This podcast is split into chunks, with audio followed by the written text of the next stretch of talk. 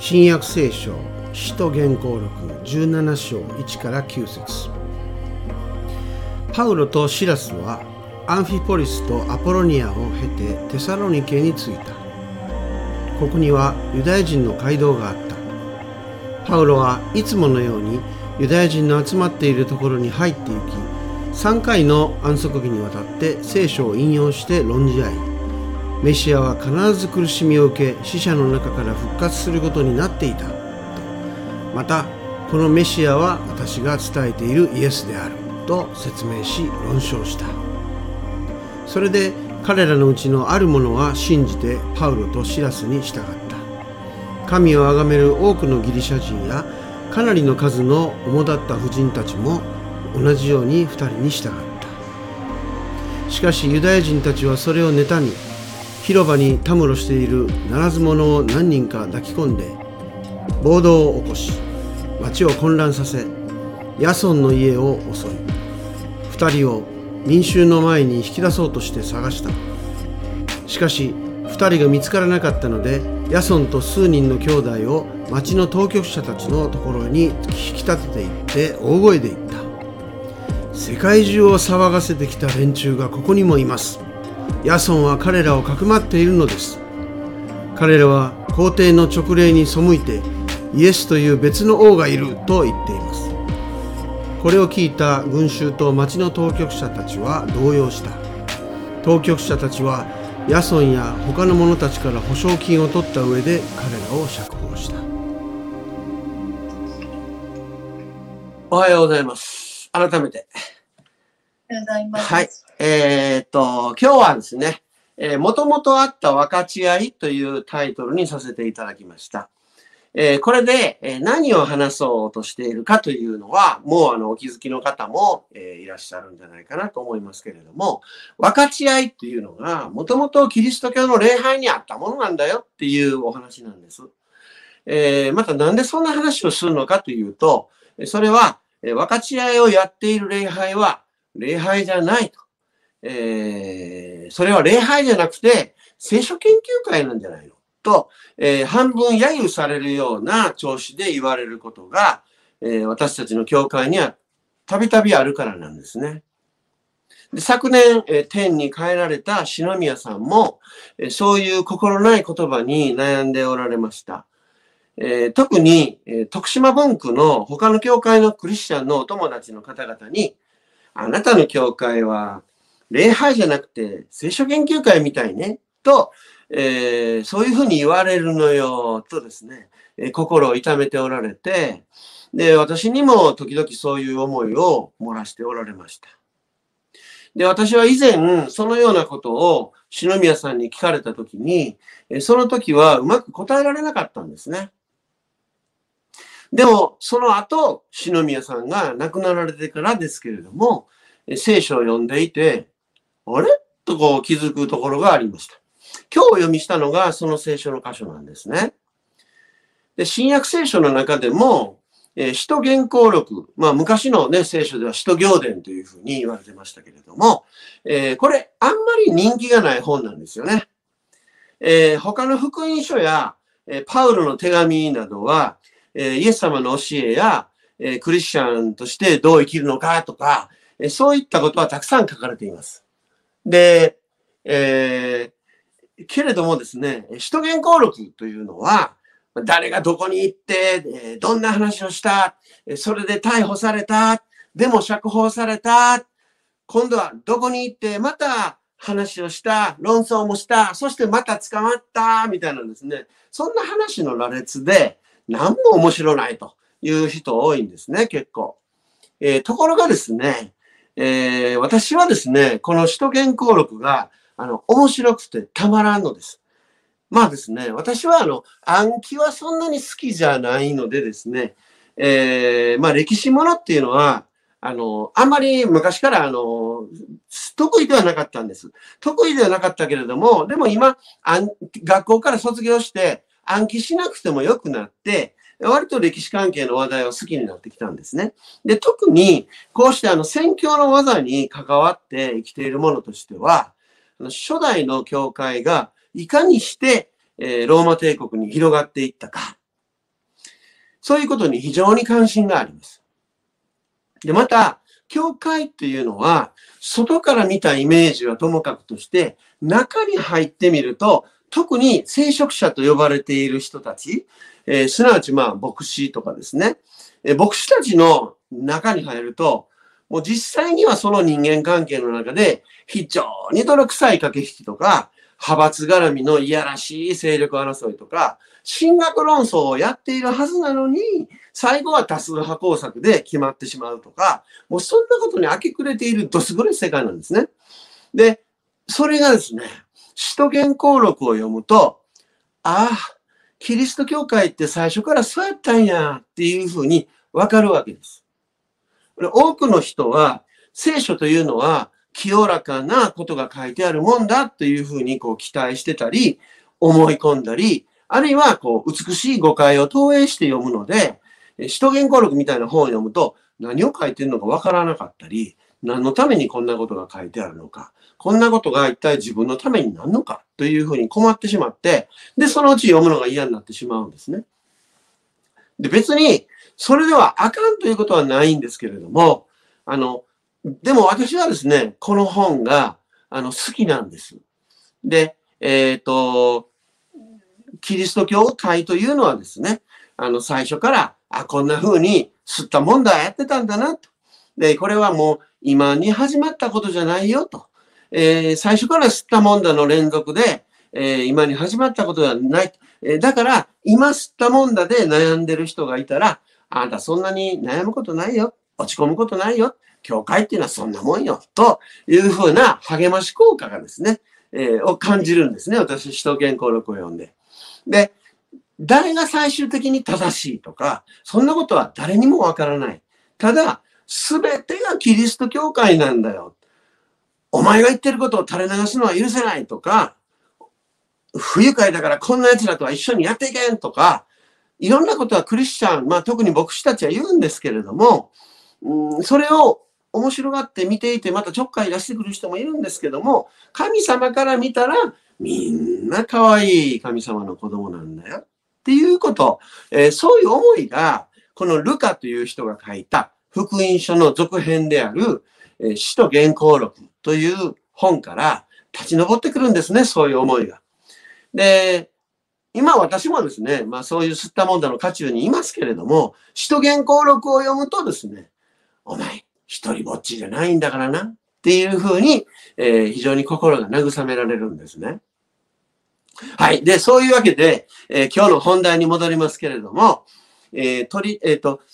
今日はですね、取り立ててそんなに衝撃的なことが書いてあるわけではないんですね。使徒言行録の17章1節からをお読みいただくと、あの、使徒パウロと、それからその協力者であるシラスっていう人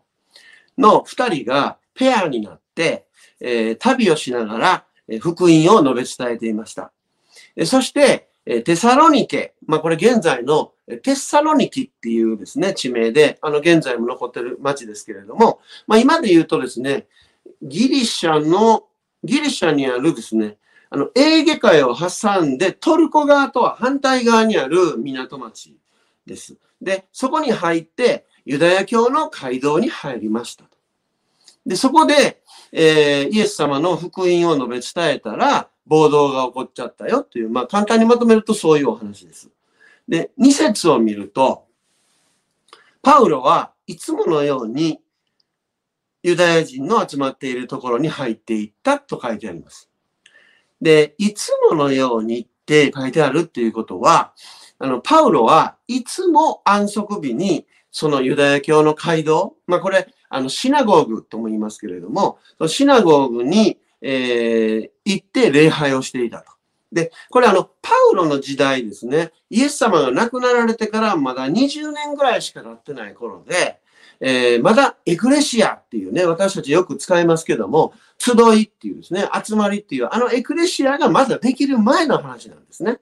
だから、その時は、最初のイエス様を信じる人たちは、それまでと同じように、ユダヤ教徒のして、として、シナゴーグでユダヤ教の礼拝に参加していたんですね。だから、あの、パウロも安息日ごとにシナゴーグに行って、で、えー他のユダヤ人と同じように礼拝をしていました。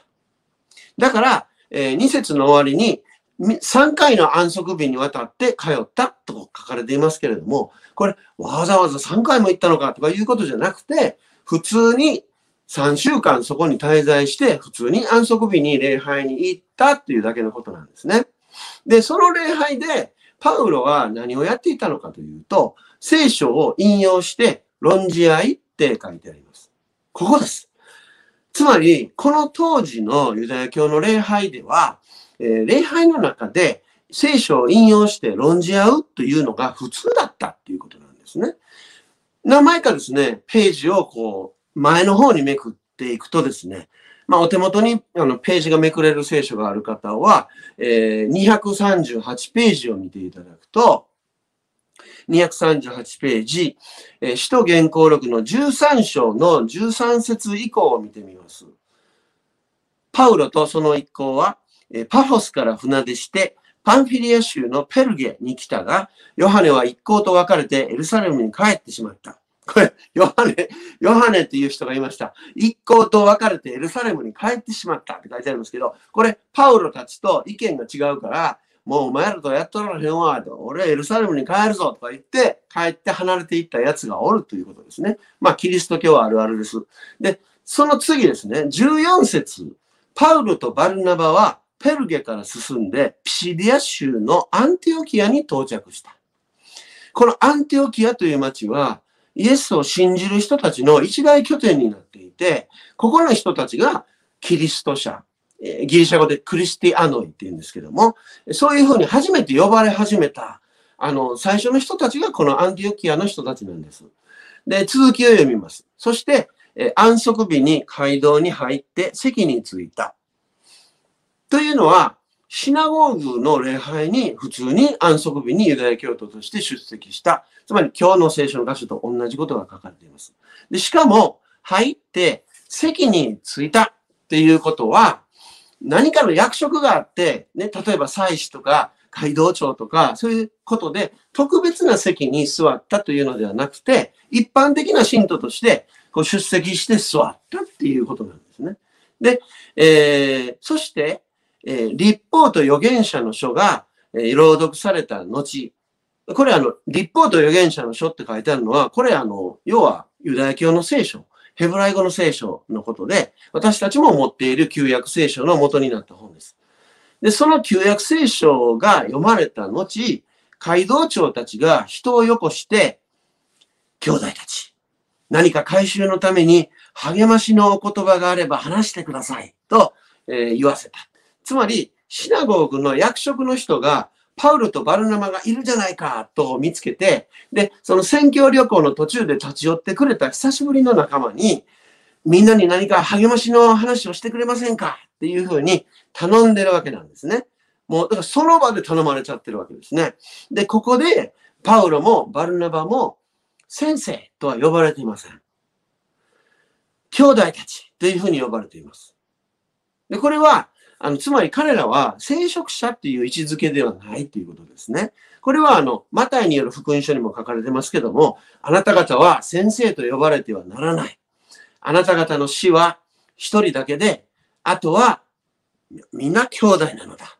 兄弟なのだ。だから、兄弟っていうふうに、あるいは姉妹っていうふうに呼び合いわけですね、教会の中では。そういうイエス様の言葉とも完全に一致してます。さて、えー聖職者ではない一般信徒の、えー奉仕者ですけれども、えーおお話を頼まれたパウロさん。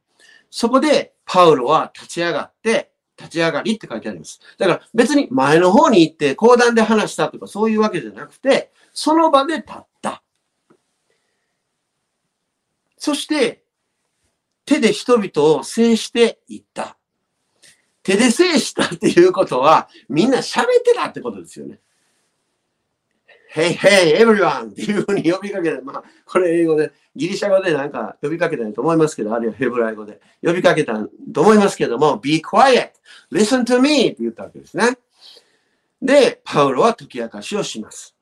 で、聖職者による説教ではなくて、信徒、まあ、あの、信徒とは言っても、一応その場にいる、えー、中では有力な、え、信徒ではありますけれども、でもまあ信徒なんですね。聖職者っていうわけじゃないんです、パウロは。よくあの、使徒パウロっていうふうに言われますけれども、本来使徒っていうのは、イエス様の生前からの直弟子っていう意味なので、これパウロは本当は使徒じゃないんですね。でも、パウロがイエス様への信仰に目覚めた後、自分で、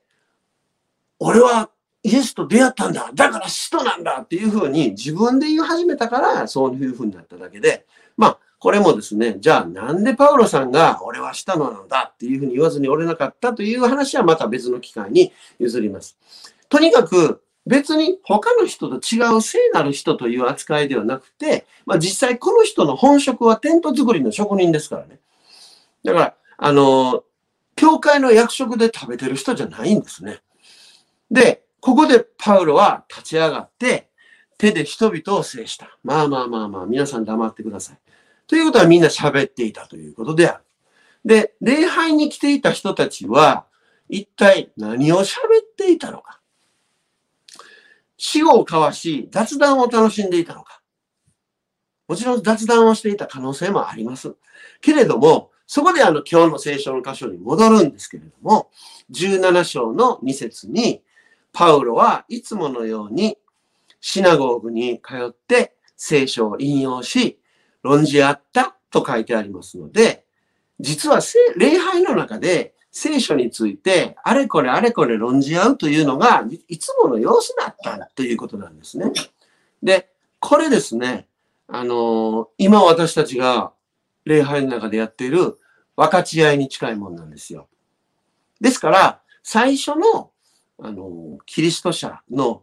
で、それはまた、エクレシアができる前の、そのユダヤ教とは完全に分かれる前のごくごく初期の段階ですけれども、礼拝は解き明かしと、信徒の解き明かしと、それから分かち合いがなされていた。我々の教会はその原点を踏襲してるんだっていうことです。で、まあそれをですね、聖書研究じゃないかって言われたら確かに内容的に聖書研究でもあるんですけれども、でも論じ合うこと、すなわち分かち合いを伴う聖書研究の時が礼拝の中にあるっていうのがそもそものキリスト者の集まり、えー、始まりからの礼拝のあり方ですから、まあ我々としてはですね、え、聖書研究みたいな礼拝で何が悪いのっていうですね、えー、何か問題がっていうふうにですね、そういうリアクションをしてればいいんであって、あの時ですね、篠宮さんと一緒に、ああ、笑い飛ばしたかったなって、そう思うと、その当時の自分の不勉強が悔やまれてなりません。ああ、篠宮さんも寂しかったんだな、辛かったんだな、と。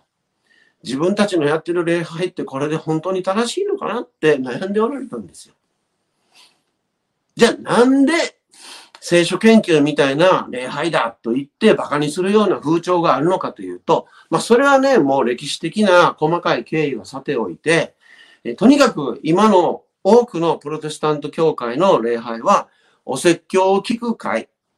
歌と音楽付きの講演会になり下がっているからです。それで、それが本来の礼拝だっていうふうに思い込んでいる、勘違いしているからです。でそもそもプロテスタントというのは自分で聖書を読み、自分の頭で考えて論じ合うっていうところに醍醐味があるんですね。ここはですね、東方正教会やカトリックとは大きく違います。まあ別に東方正教会とかカトリックよりもプロテスタントがいいとか悪いとかそういう問題ではありません。例えば、正教会の礼拝は生体礼儀って言います、礼拝のこと。で、生体礼儀まあ、あの、説教なんかは、もう生体礼儀の中では全然あの大事じゃないです。もうずっと煙を焚いてね、棒をこう焚いて、そんな儀式をやってます。長いですし、ずっと立ったままなんですね、正教会の礼拝って。しんどいです。で、しんどいからみんな時々聖堂から出るんですね。出入り自由なんですよ。で、聖堂から出て、外でタバコ吸ってたりとか、あの、おしゃべりしてたりするんですよ。で、最後に、まあ我々で言う生産式ですけども、生体機密って言うんですけども、生体機密はですね、あの、これ、あの、イースス・ハリストスって言うんですね。イエス・キリストのこと、イースス・ハリストス。このイースス・ハリストルの御体と御血をいただく。それは絶対に受けなあかんと。それを受けなかったら今週教会に来たら意味ないでっていうことで、礼拝の終わりにはみんなわらわらわらわらと礼拝堂に入ってきて、戻ってきて、ご生体をいただいて、そして安心して、お今週もなんとかやっていこうみたいな感じでですね、帰っていく。まあ、あの、いらん話もしたかもしれませんけども、あの、要するに、正教会の生体礼儀というのは、説教よりも音や香り、そしてご生体の味などですね、五感で感じることが大事な礼拝だっていうことなんですね。それはそれで素晴らしいことです。で、カトリックの場合も、ミサの中の説教というのは本当に短いです。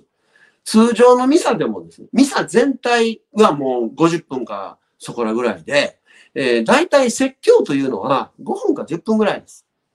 で、そもそもですね、説教の位置づけがミサの中でそんなに重要じゃないんですね。で、最近はあのコロナの影響で成果を歌っちゃいけないということで、さらにミサの時間を縮めるんですね。削られていくんです。聖歌はもう歌詞を読むだけ、ぶつくさぶつくさと。だから早く済むんですね。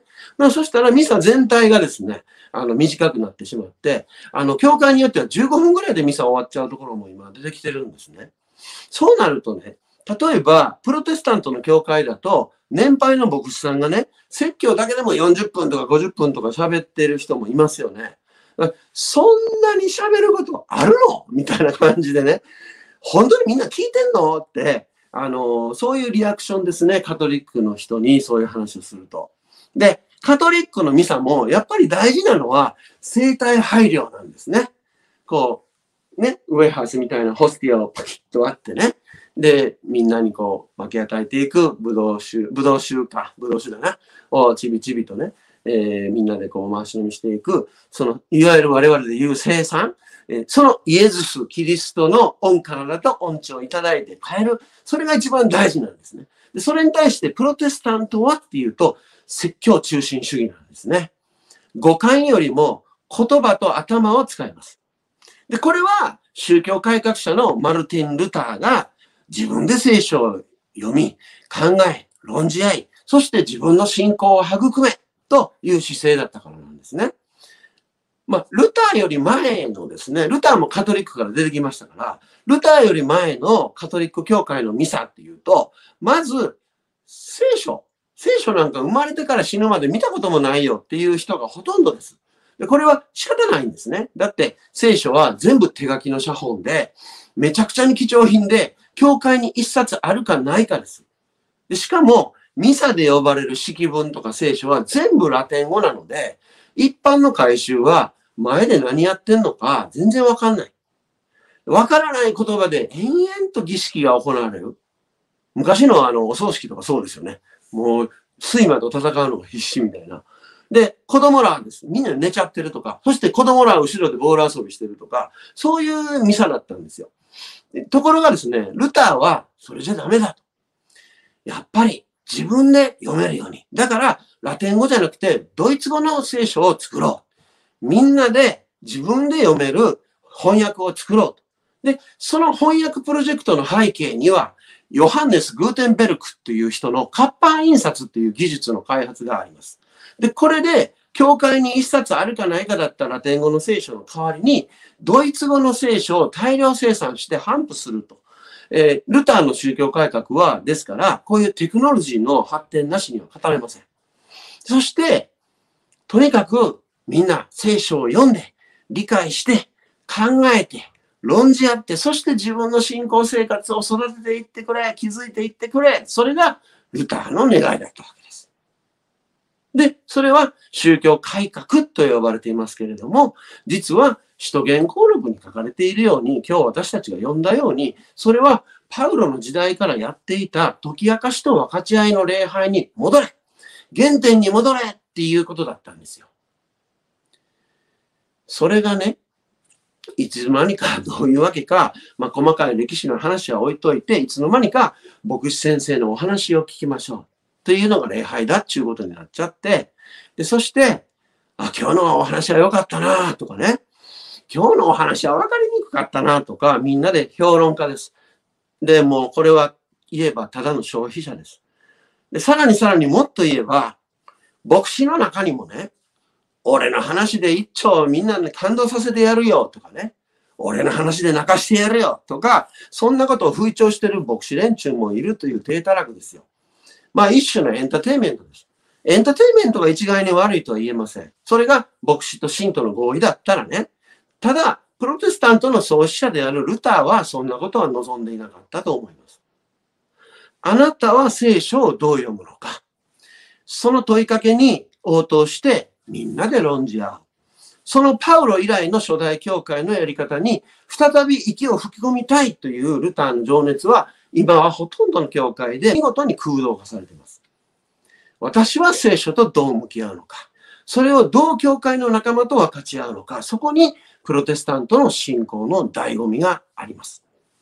というわけで、いかにもプロテスタントの牧師らしく長い話になりましたが、えー、あまりに話が長いので、えー、今日の聖書の箇所に出てくる、まあ、後半に出てくるですね、ヤソンという人の話までたどり着きませんでしたね。すいません。もう十分話が長いので、今日の解き明かしは以上とさせていただきます。どうもありがとうございました。